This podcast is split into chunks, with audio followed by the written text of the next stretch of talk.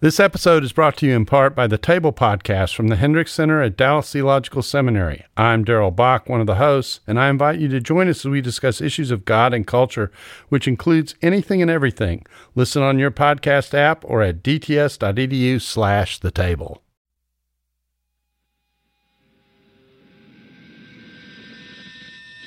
Hey, cultivated listeners, we're back. And on the first episode of our new season, I'm sitting down with one of my favorite artists, Steve Taylor.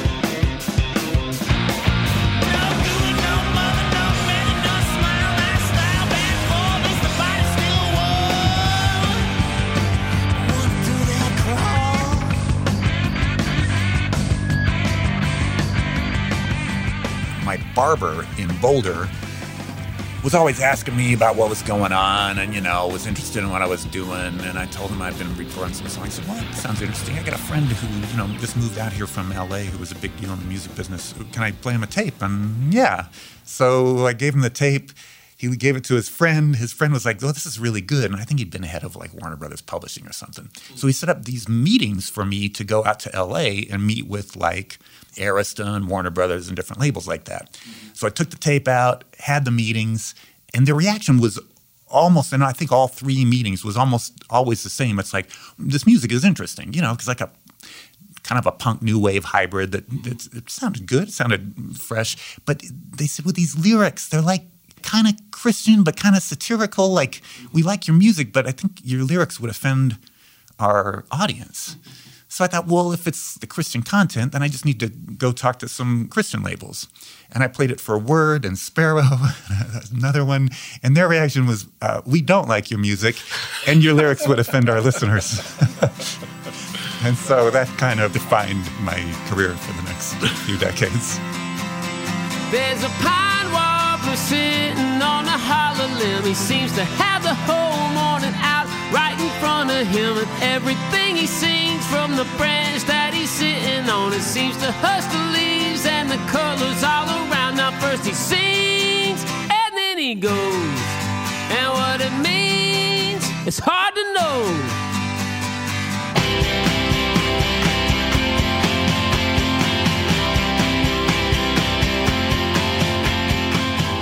Hey, this is Mike Cosper, and you're listening to Cultivated Conversations about Faith and Work. And to kick off this new season, we've got a two part episode featuring musician, producer, and filmmaker Steve Taylor. He's worked with people like the Newsboys, Chevelle, and Sixpence None the Richer, and he directed Blue Like Jazz. He's also made a whole bunch of great records. It's a great conversation, so stay with us.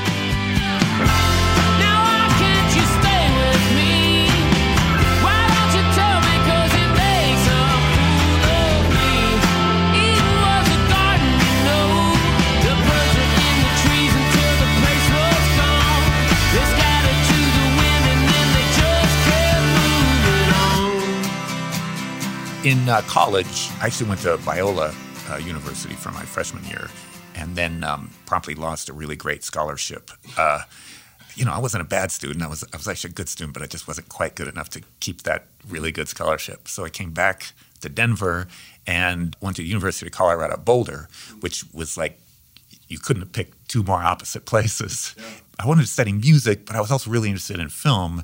And so I got my degree in music, but I took what was the equivalent of like a, a film minor. Uh, it was a pretty new department at the time. And they were not into like narrative. Like it was all avant garde. There was a guy named Stan Brakhage who was kind of the guru of the department.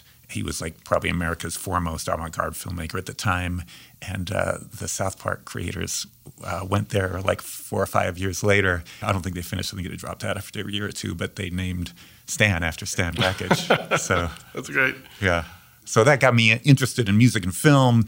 And when I got out, I thought uh, I was interested in both. Like I, I didn't want to have to pick, but you know, I figured probably be better to be in a band in my 20s and a filmmaker in my 50s in the reverse. Yeah. And so, uh, right. so I, I got into music, but then just kept one foot in film. Initially, from doing music videos for myself, and then I'd get hired to do them for other people, and then uh, started getting into longer form pieces, and then yeah. eventually I thought, well, um, hopefully one of these days I'll, I'll, get into feature films. Were you always a musician, like growing up as a kid? Well, I sang. My dad was a pastor. What kind of what kind of American church? Baptist. You know, there's always music going on in church. And my dad was actually a really fine singer and still is. He just uh, turned 90. And uh, there was a pianist in the restaurant and asked for requests. And I, I remembered he used to sing September song in the car. He, he would always sing gospel songs and, you know, sacred songs in church. But in the car, he would sing like standards. And so I called out this uh, old Kurt Weill song, September song. And man, my dad just sang it perfectly, right? Immediately, right? Came right there. So there was always music around, and I was good in music theory, but I could not play anything. Like I, I started off playing bass, and I was not a good bass player. In fact, I, I was in a band at Biola that ended up breaking up because I was such a bad bass player. They were so kind; they didn't want to fire me, so they just broke the band up instead of firing me. That's great. I had to pass piano proficiency in college to get my degree, and I just barely passed it. So I can write charts out, I can you know arrange things, but I just can't play anything myself. I was told to ask you something about lounge singing school. Is this, Oh, totally. Is this a thing? Yeah, yeah. Tell, tell me that story. Yeah. So uh, um, in 1979, I was still in college, like into my, uh, I think I was just finishing my second year of college. And on the Tonight Show at the time with uh, Johnny Carson, they would have you know guest hosts, and uh, Johnny brought out this guest named John Davidson, who was uh, at the time a, a, quite a famous uh, nightclub singer, had a big Las Vegas act, and he'd been in some Disney movies, and uh, ended up hosting a show called That's Incredible. He was going to have this like a school in the summer for like lounge singers. I didn't call it that, just for singers, right? Call it John Davidson Singers uh, Singers Camp, Singers Summer Camp. And it sounded really interesting. And then he, he, he mentioned it on the air. He had like 20,000 entries. And I put my hat in the ring and was one of like 100 people picked to, to do it. So I went for the summers for a month. It was on Catalina Island. It was teaching you how to be like a cabaret performer. And at the time, it was like you know, it was a big deal. Like the Today Show came out and covered it, and I got all this media coverage and Time and Newsweek. And um, on the weekends, we would go into the Avalon in the town of Cat- on Catalina Island and do performances. And so we'd have like arrangers there to help us arrange. We learned how to tap dance. We learned how to tell like banter between songs. And uh, and then I got back, you know, went back to school the next year, and that's when I discovered like the Clash and punk rock. So I'm sure it helped on some level, but it wasn't necessarily good training for. It definitely was a different rock. direction than where you where you ended up. That's right. So you you get out of college. Like when did you start pursuing a career in music right away? Or I was saving money. I was a, I was a church custodian and also uh, youth pastor at the same time I was going to college, and I would kind of stash money away and then uh, hire some friends, and we'd rent out like a recording studio, and I started doing demos of songs that ended up becoming the first album. how did you eventually get that stuff out there past the opposition or past Yeah. the gatekeepers? Well, so the the label uh, Sparrow, that it was an A and R person there that had turned me down, but then I got this slot to do a couple of songs. It was the first time I'd, I'd performed live, and um, What year is this? this was in 1982, I think. Okay. Yeah. So a bunch of friends came up, kind of loaded the audience, and other friends told them other friends. So when I went on stage, like a lot of people were really into it. I don't know if they actually were into it, but they knew they were supposed to be into it. The head of the record label at the time, Billy Ray Hearn, I'm not sure that he totally got it, but he saw that the crowd was getting it, and it was honestly, he just met me on the side of the stage when I walked out stage, said I want to do a record deal. It ended up being a great label to be at. They were really supportive and they were always, you know, up for trying anything. And they really took a very kind of hands off approach. You know, they never said, do this song or don't do that song. It kind Really? of spoiled me. Yeah, it was a great experience. You know, they let me do music videos. So that they didn't have a lot of money, but they gave me money to do my first music video. And uh, yeah, I look back on the Sparrow experience fondly. Yeah, what years did the did that cover? It was like the first album came out in 1983. I think then the next album came out a year later, and just a year later after that. And so, Okay. Yeah. Taylor's music has an edge to it. He was willing to take on controversial topics that challenged the Christian community from within. He took a swing at Jimmy Swaggart and the song Guilty by Association. He was critical of Bob Jones University's policies about interracial dating in the song We Don't Need No Color Code. In 1987, he caused quite a stir with a song called I Blew Up the Clinic Real Good. It tells the story about an ice cream man who blows up an abortion clinic because the clinic is going to mean fewer children and thus hurt his business. The point of the song is the absurdity of anyone who says they're pro life and endorses killing abortion doctors.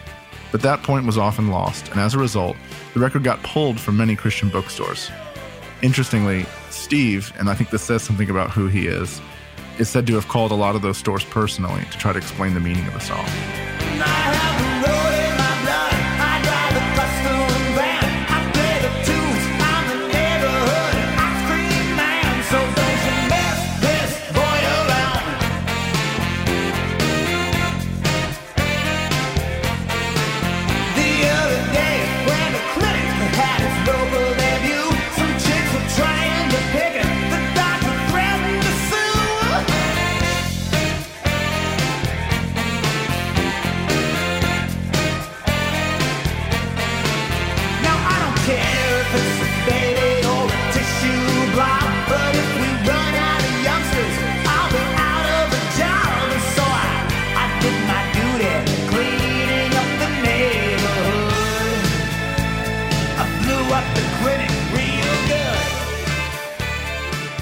Had the support from the label. What were the reactions from contemporary Christian culture? Yeah, I mean, it was divisive. Like a lot of people Yeah. really liked it, and a lot of people thought this was like really wrong. Like people didn't get the joke, or I think they got the joke. They just didn't think the joke was funny, or they just they thought it was inappropriate. Like one thing that I got a lot is that you shouldn't be airing our dirty laundry Interesting. in front of you know for the world to hear. If only the world would have heard it. but um, but I mean, you know, of course, my response was, "Well, were you kidding? Like you think mm, they don't know it? They just think we don't know it, right?" Yeah. So we caught on uh, quicker in a, in a, a somewhat bigger way in England when I went over there for the first time, and I don't maybe they were just more ready for it or something. But I mean, you know, the the, the response in the U.S. was generally good as well, so I can't complain. yeah. What are your favorite memories, moments, and along those experiences? Anything you look back on, with particular fondness or records that stand out to you? It's like, man, these, this was a moment. Yeah. Well, I mean, it would be so much easier to tell me, have me tell you the the songs I wish I wouldn't have recorded. but um, you know, there were there were good ones. One of the tough things is when you're doing something that's of of a moment. It sounds like it was recorded in 1984. It, it sounds sure. good, you know, but it just it was very much defined by that era. So, and then some of the stuff was pretty topical. So there was a song I did that got me probably more bad reaction than any song I'd done, which was was to do with Bill Gothard and the, the Oh, basic okay. youth conflicts at the time. You remember all that? Just to provide some context, Bill Gothard ran a ministry that was called Basic Youth Conflicts and later Basic Life Principles. These involved homeschool curriculum, conferences, seminars, all of them about principles for parents and families. They were teachings about parental authority. Gothard really liked the idea of authority, especially for fathers over daughters. And his teaching ranged from ideas about dressing conservatively to discouraging rock music to warnings about Cabbage Patch dolls. Seriously, you can look that up. Gothard eventually was disgraced for charges of sexual harassment and child molestation, but that was almost two decades after Steve wrote the song he's talking about. And if you want to hear a little more about some of this, you can go listen to my interview with Alissa Wilkinson from season one. She also had some experience with the Gothard movement. So I did a song about that in the third album. Which one's that? It's called On the Fritz. The song was called I Manipulate, and it was not I had no satirical. idea that it was about Gothard. And the original version was way, actually way, way tougher than the final version is. I had a couple of people that I would run songs by that I, you know, respected, and that was one where they said, "You cannot do this. Like you've crossed the line here." so I went back and pulled it back down ten percent. manipulate.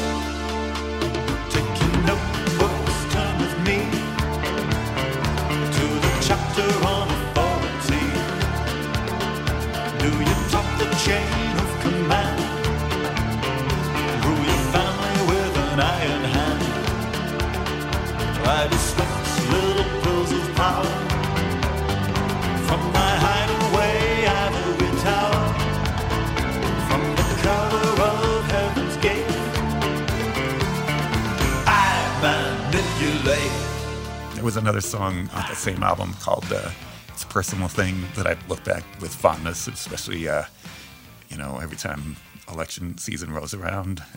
uh, I mean, um, a lot of the songs I'm really happy with, and then there's others that's just uh, I don't know what I was thinking, or you Right. know, they seemed like a good idea at the time, and Yeah. What's the nature of making art, right? Like it, It it, it, comes from a moment and then it's there. It's always there. You can't, right. you're not going to be able to go get them back out. No, and in the internet world. age, like you never live it down. Now, Yeah. like all those, you know, music videos are out there for everybody to see, and you just can't escape it. A good friend of mine is Ronnie Martin from the band The Joy Electric. I don't know if Oh you yeah, remember them. sure. Oh, of course. They had a video for the song Monosynth where he's like all painted silver and you know it's real like super intense. Right. And Ronnie pastors a church now in Ohio and and is part of this church planting network. And no nobody really knows that part of Ronnie's life. Like they don't know that story. And so we were we were hosting a conference and Ronnie was like our MC for some of this stuff. And I just pulled that video up on YouTube as he was getting ready to take the stage and turned it on. And it took a few minutes for people to realize that that was Ronnie because Oh, right. it's painted silver and all this kind of stuff. And he was just dying.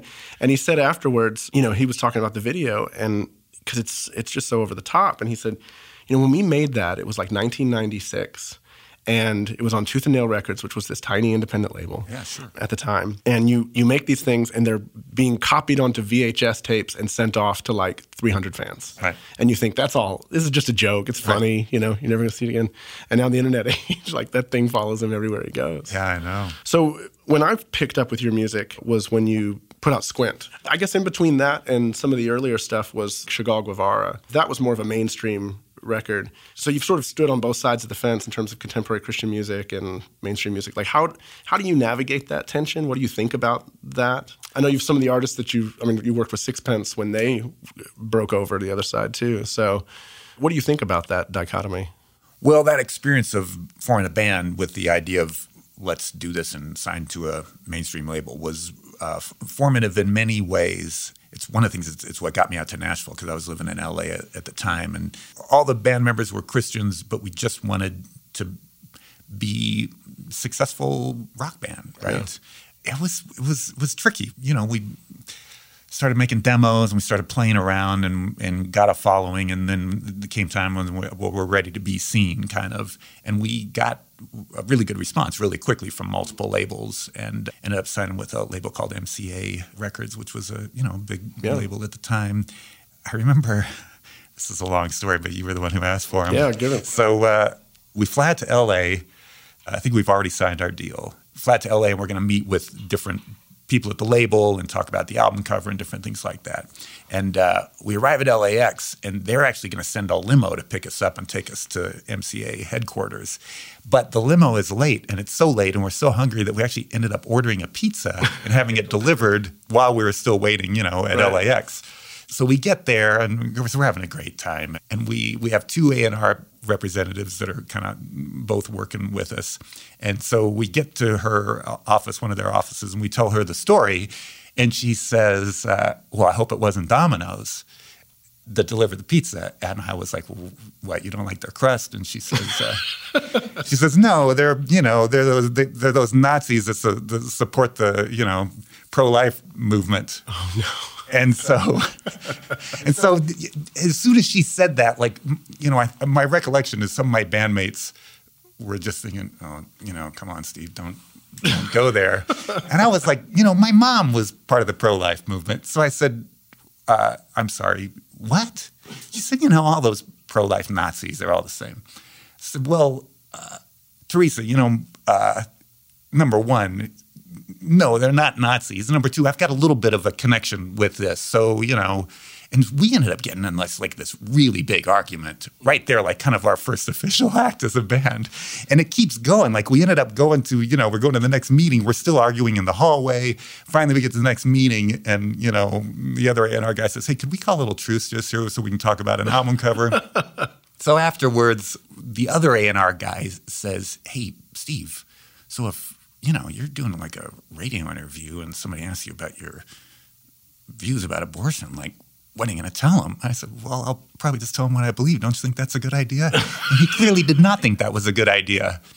And so, and, and it was, it was like, you know, at that point, like the veil just lifts. And I, it's, it's like, oh, I get it. So I was on this Christian record label and I've got this, you know, one set of beliefs that I'm supposed to follow. Now I'm here on this alternative label. You know, they're, they're going to push it at alternative radio. And now I'm supposed to follow another set of beliefs. It's like I just traded one straight jacket for another straight Isn't that funny? Yeah. Yeah. And so, I mean, it was a, it was a good experience. And, you know, unfortunately, we never got popular enough to have those conversations or arguments.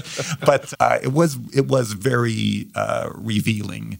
So, and that was partly what informed starting Squint is that how do we make a label that there's so much great talent within kind of this Christian music. If you t- treat it as a farm team, there are bands that need to be heard by the rest of the world. But what would that label look like, and how would it support artists differently? And uh, so that was really the impetus behind ultimately starting the record label. But you know, I mean, the experience with Chagall was a great experience, and we we made a record we're still really happy with. But ultimately, it was there was so much tension, even in you know, we, we went through a, a massive argument within the band whether to play Cornerstone or not. Mm. And we ultimately ended up playing it. But I mean, you know, like there was there was blood on the tracks over that one. Yeah. And we just we just there was so much tension over over that question. And part of it was because there was no path that had already been trod before. We couldn't say, oh well let's do it the way this band did it. There Yeah. just wasn't any other situation we could look at and follow. You know, it could maybe argue, well, U2 had done it on some level, but it, it wasn't a great analogy. And so we just kind of were on our own and making Yeah. it up as we went. Yeah, it's like once that subculture was established, it seems like it was probably really hard for Christians to sort of go anywhere but there Yes. for a long, long time. Right, right. And I was thinking today for some reason, you know, the Sixpence album was a really fine album. That's so good. But man, I mean, there were there were elements of the press that was like they might as well have have been like you know the Cowsills or something like they were just not going to treat them as anything else than that Christian band, right? Didn't matter what the album sounded like. Didn't, didn't matter how successful they got. They would always be pigeonholed as that Christian band, and you know that was a problem with Chevelle too. It had this great band album produced by Albini, and there were people that were fair-minded, and there were others that were just like, ah, not if they got that history, N- no way, you know. And they would kind of go out of their way to not only diss them, but to like do it in kind of kind of cruel ways that had nothing to do with their music. I remember when the Sixpence record came out, I was like a kid in the youth group and surrounded by Christian music all the time. And, and I had, but like most of my friends were not Christians and most of my friends, and I listened, most of the music I listened to wasn't Christian music. It was rare that a record would come along that I'd be like, oh, I love this. And it was like the prayer chain and three or four other bands really, really caught my attention. And that record came out and it was, it was funny because as soon as it came out, it captured my imagination. Like, the lyric that I always remember the first time I heard it kind of took my breath away is when she sings, uh, This is my 45th depressing tune. They're looking for money as they clean my artistic womb. Right. Which is like, Right. takes your breath away. and then Kiss Me came out as the single, which is like the one joyful, you know, pop song on the whole record. Right. And so all of a sudden everybody's talking about this Sixpence record. And I'm like, but have you actually listened to what they're what they're doing? Part of what struck me about the album and, and what strikes me about a lot of the projects that you've done is they defy categorization. You know, when you're in the Christian world, you're pushing against these sort of norms of being saccharine and joyful. When you're in the secular marketplace, you're you're pushing against those norms. Is that like an intentional thing, or is that just sort of like you've listened to the Clash and now you're just you've got the punk rock thing imbibed and it's you know what I mean? Like you're- yeah. There is a uh, treatise that maybe it's already been written. The inner monologue that goes on your head when you grow up with kind of that punk rock ethic. And I say, I say grow up, like, you know, it hit me in college. But part of it is anytime you do something that whiffs of success, like you must be doing something wrong, right? That's a really hard thing to escape, you know? Yeah. But I remember when we were doing the Sixpence album, they were depressed. Like they were right on the edge of breaking up. And they'd been on an indie label. The label went bankrupt.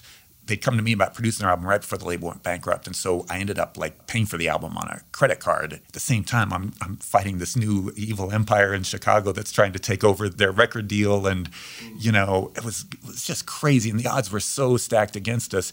They were just you know, in a bad place. The, the, the, the thing that saved them is we just started making music again because they were ready to break up as a band. And so it, it, was, you know, a lot of depressing songs came out of that.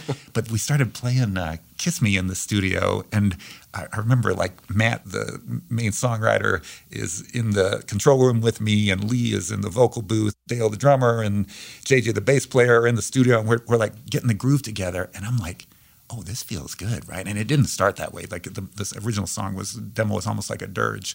So I'm turning around thinking, yeah. And I it's look at Matt. I'm like, you know, hey, right? And he's like, I'm not feeling this, right? you know, I tried not to push too hard in those situations, but I really pushed. And I said, man, I think this is something we need to do. And you know, thankfully he uh, assented. Yeah. And, uh, and, but it was uh, that album needed that song. Yeah, no, he's probably still thankful to this day. So after Chagall, Guevara, you go back to being a solo artist, go back to the Christian world. Like, was that an intent again, kind of an intentional, like, okay? Yeah, you know what did it was um, as relatively unsuccessful as we'd been on MCA, they really wanted another album. We were more successful than all their other rock bands, and so um, so they want us to do another album, and we're like anything but another album for you guys. Like, so we're trying to get off the label, and at the same time, you know, we'd been kind of at each other about how undercover we should be about our faith. And there was like, it was just like a, you know, a lot of tension. A friend of mine in town at a Christian label sent me this demo of this band called Newsboys, and the song was called "I'm Not Ashamed." And then the chorus was, uh, "I'm not ashamed to speak the name of Jesus Christ." Right, and the song definitely needed a lot of help. They he was sending it to me to see if I would want to, you know, rewrite the lyrics, which I agreed they needed work. But I loved this this notion so much that I got with the the leader of the band, Peter, and said, "Man, here's the new lyrics. What do you think?" And he really liked them. And I said, "Why don't you let me produce this for you? And you know, let's just see what happens." And so we went to the studio and produced that track, and the label liked it so much they ended up producing the album. But it was a good experience. You know, they were Australians, so that kind of helped too. I'd always gotten on with Australians for whatever reason because they have such a chip on their shoulder. I don't know, but. Um, uh, it was a great experience and, and reminded me of what I liked about Christian music. And then I had an opportunity to do another album, and the experience that I'd had coming out of Chagall Guevara was was musically very satisfying. And so that was what the Squint album came from. And that's that's an album that, like, for the first time, finished that album. And uh, every album before at the time seemed good, but that album, Squint, I can still listen to and think, oh yeah, I think I think this is pretty good. Average morn, an average boy was born for the second time. Thrown upon the altar there, he whispered up the prayer he'd kept hid inside. Vision came, he saw the odds, a hundred little gods on a gilded wheel. These will vie to take your place, but Father, by your grace, I will. Ended up being a great experience. And, and then the, the kicker was the label gave me like 75,000 bucks to make a long form video. And they were like, we don't care what you do, just as long as we can sell it, right? And so I took the money and we bought four around the world tickets at Delta Airlines at the time. As long as you kept going the same direction, you could go anywhere they flew in the world. Uh, we bought an old 35 millimeter film camera. My sound man came along to do sound, and a friend of mine who was a still photography uh, photographer, Ben Pearson, he learned right before we left how to work the, the camera. and one other guy was like a road manager, and we shot all these videos in like these really exotic locations around the world. And it was one of those projects where everything should have gone wrong, and like God smiled on us and everything went right. And it turned out to be a really good project. And we're the first American film crew to shoot in North Vietnam since they paraded POWs down the streets. And uh, we were in like Nepal and uh, all these exotic locations, and it was just a blast. So that was probably more than anything the experience that really made me want to get into filmmaking seriously. It's interesting. Like, I want to pull back for a minute and just talk about the impulse to be an artist, the impulse to make these things and send them out the, to the world. Like, how would you describe that for yourself? What is it about you that made that in the first place made you go? Because it takes a certain audacity to say, okay, I'm gonna I'm gonna play music, or I'm gonna like that. Like, Right. here's all this money, go make a film, and Right. you're just you you okay, let's go around the world. Like, let's bootstrap it and make it this way. Where does that audacity come from for you? Let's go back to John Davidson and uh, Yeah. back where we started. Back to lounge singing. back to lounge singing because one of the things he said like really stuck with me in one of our late night sessions he said when you're on stage he said try to latch on to those places in you that are kind of childlike and, and vulnerable and he said and don't think you don't have them because if you were a totally well-rounded individual you wouldn't feel the need to get on stage in the first place and uh, That's like Richard Pryor's quote, you know, happy, well adjusted people don't get into this business. Yes, right, right, right. And I th- that part's a mystery to me because I actually had a great childhood and had a great family, and I don't know where that thing is that makes me want to like make something and show it to people. But it's just it's just there. It's you know probably always been there, and it's it's probably not really a good thing. And I Do you don't mean even that? know. Like, sincerely, it's not a I good do, thing? I I do in that being a recording artist in particular, maybe less so with a filmmaker, and that's that's probably one of the reasons I got into producing and ultimately into filmmaking is. But being a recording artist, where you wake up every day and you're thinking, what am I going to do to get people to work for me and to like me and to, you know like it's all about this self promotion and it's part of the job and you can't not do it but it doesn't square well with our christian faith. That's just a tricky one right? Yeah. and i still don't have an answer to it after all these years outside of uh, it's a good thing to know that it's not a good thing And yet to still pursue it, like to still. yeah, I mean, you know. I think I think making stuff is Yeah. is good. It's a you know we need it. It's a Yeah. high calling, and we need more followers of Jesus to be doing it as well. But if you go into it thinking that it doesn't have its downside and dark side and Yeah. gravitational pull, you will get sucked under. or to think that it's going to satisfy Absolutely. deep in you. that- we had this. I've had this conversation actually with a, a, a, an actor friend, and you know, one day was just complaining. I just if I could just get like a like a we've been successful, right? But just like just get this one like a like a hit movie, like that would be it. I'd be fine. I said, no, you won't be fine. you will never be satisfied. Like it will never be enough. You always feel like you got ripped off or you never got the credit you deserve, right? It will never be enough. And it's almost like we should go into there should be some kind of school training where you have to go for six months where you have to write all this down, you have to sign it on a piece of paper so that you keep going back to it and realizing that, you know, you're never gonna be satisfied. There's a pine warbler sitting on a hollow limb. He seems to have the whole morning out right in front of him. And everything he sings from the branch that he's sitting on, it seems to hush the leaves and the colors all around. Now, first he sings goes. And what it means, it's hard to know.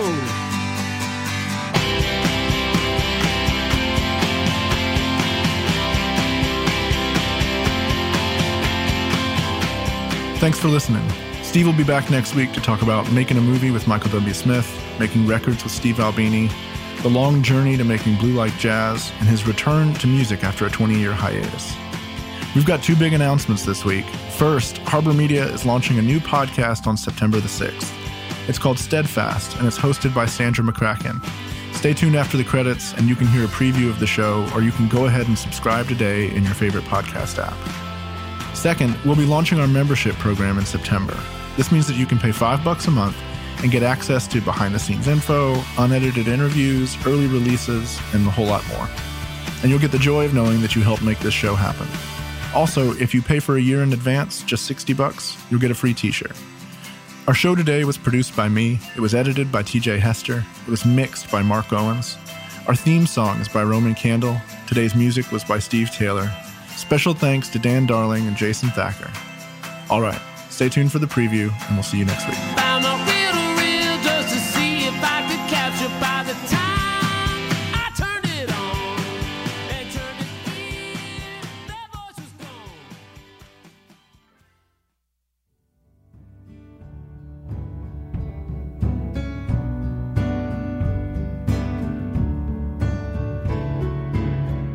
Harbor Media, this is Mike Cosper, and today we're excited to announce that this fall we're launching a new podcast called Steadfast with Sandra McCracken. Uh, Sandra's going to be the host of this show, and she's here with me today to talk a little bit about what's coming. Hey, Mike. Hey, Sandra, we're really excited to collaborate with you on this. I know it's part of a larger picture. You've got a live album coming and a film that's been made. Um, I'd love for you to talk about how this podcast fits into the larger project of what you're doing this fall. Man, thanks. I will start by saying I never really imagined or had ambition around a podcast or doing something in this spoke of the creative wheel. But what I've realized is that there's something about music and making music and writing songs for me that is so fundamentally relational. When we made this album, this this steadfast live album, it is um, the culmination of some months spent um, in prayer and imagining like what is a service like what does an evening performance look like when you weave together song and scripture contemplative prayer and relationship you know the dynamic of people in a room? So this podcast idea comes out of this it comes out of the live performance vision and it comes into this space of bringing us into relationship with each other and getting curious about about how somebody else sees the world so it's been a real privilege to have some conversations and to begin ha- having these informal interviews because I am so thankful to see evidence of God's steadfast love in people's lives. And we may not have the same story or the same coordinates or the same kind of loss, but we have the same thread that God meets us and he walks with us and we ask the same questions and we we suffer fundamentally the same way. I think by recognizing that and acknowledging that, there's comfort in knowing we are not alone. When we hear other people suffering, we have a context for our own. And I think that's a place that God moves in close. Who are some of the folks that you're having these conversations with? Um, in these first few months, I've spoken with Steve Garber, who has written some beautiful books on faithfulness and vocation. With Jamie Smith, James K.A. Smith, and his wife Deanna. He's a philosopher and a professor at Calvin. Um, he wrote a book called Desiring the Kingdom. I had a conversation with Liz Vice, and uh, she's a musician and just a tremendous human that has taught me so much about depth and soulfulness and the ability to say yes to whatever might come up. And um, let's see, who else? I spoke with Peter Harris, who's the founder of A Rocha International, which is a, a Christian conservation group. Um, Peter is sort of a poet and pastor of ecology and one of the most articulate, winsome speakers about what it is to hope and to extend ourselves for the care of creation. Um, and I also spoke with Kevin Finch, who is the um, nephew of Eugene Peterson, and in a long line of pastors, has found his pastoral call in the restaurant business, where he ministers to and cares for um, folks that are in the food industry, which is one of the most unseen places in in largest industries and most unseen in our in our country. So um, a very like a wide variation of um, personalities and topics. One of the things we've talked about in wanting to tell stories of how God's been present and comforted us, um, we want people to participate. So we're going to be soliciting stories from your audience. How can people keep an eye out for those opportunities? Um, yeah, we will post on Facebook and on Twitter, Instagram. Um, I I frequent Instagram and then we'll send it through the other channels. So I would say um, keep an eye out there and my website as well, sandramccracken.com. And we will kind of keep asking questions. I think Facebook will probably be the primary place that we'll ask those questions and ask for submissions. And hopefully, this is a magnetic kind of a, a, process where we learn to ask each other these questions so that it happens here, but then it would ripple out and encourage that kind of sacred questioning in our lives. Special thank you to um, the Pledge campaign participants. Thanks for joining in the pre sale and early support around the Steadfast Live project. We are offering some of the podcast conversations early for you and are really just excited to bring you into this story and excited to see where it takes us. So, the official release date is September the 6th. You can go on right now, mark your calendars. You can also go on to iTunes, Stitcher, any of those places where you normally get podcasts. You'll find Steadfast with Sandra McCracken, and you can go ahead and subscribe. Hey, Sandra, this is a great project. I've had the chance to listen to a couple of these interviews already, and I'm excited to share them with the world. So thanks for doing this, and thanks for letting us be a part of it. Thank you, Mike.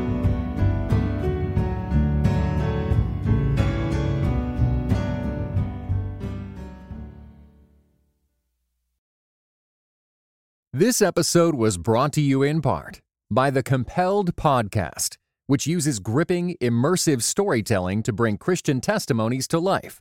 Listen to missionaries, addicts, martyrs, and more who have seen Jesus at work in unbelievable ways. Listen on your podcast app or compelledpodcast.com.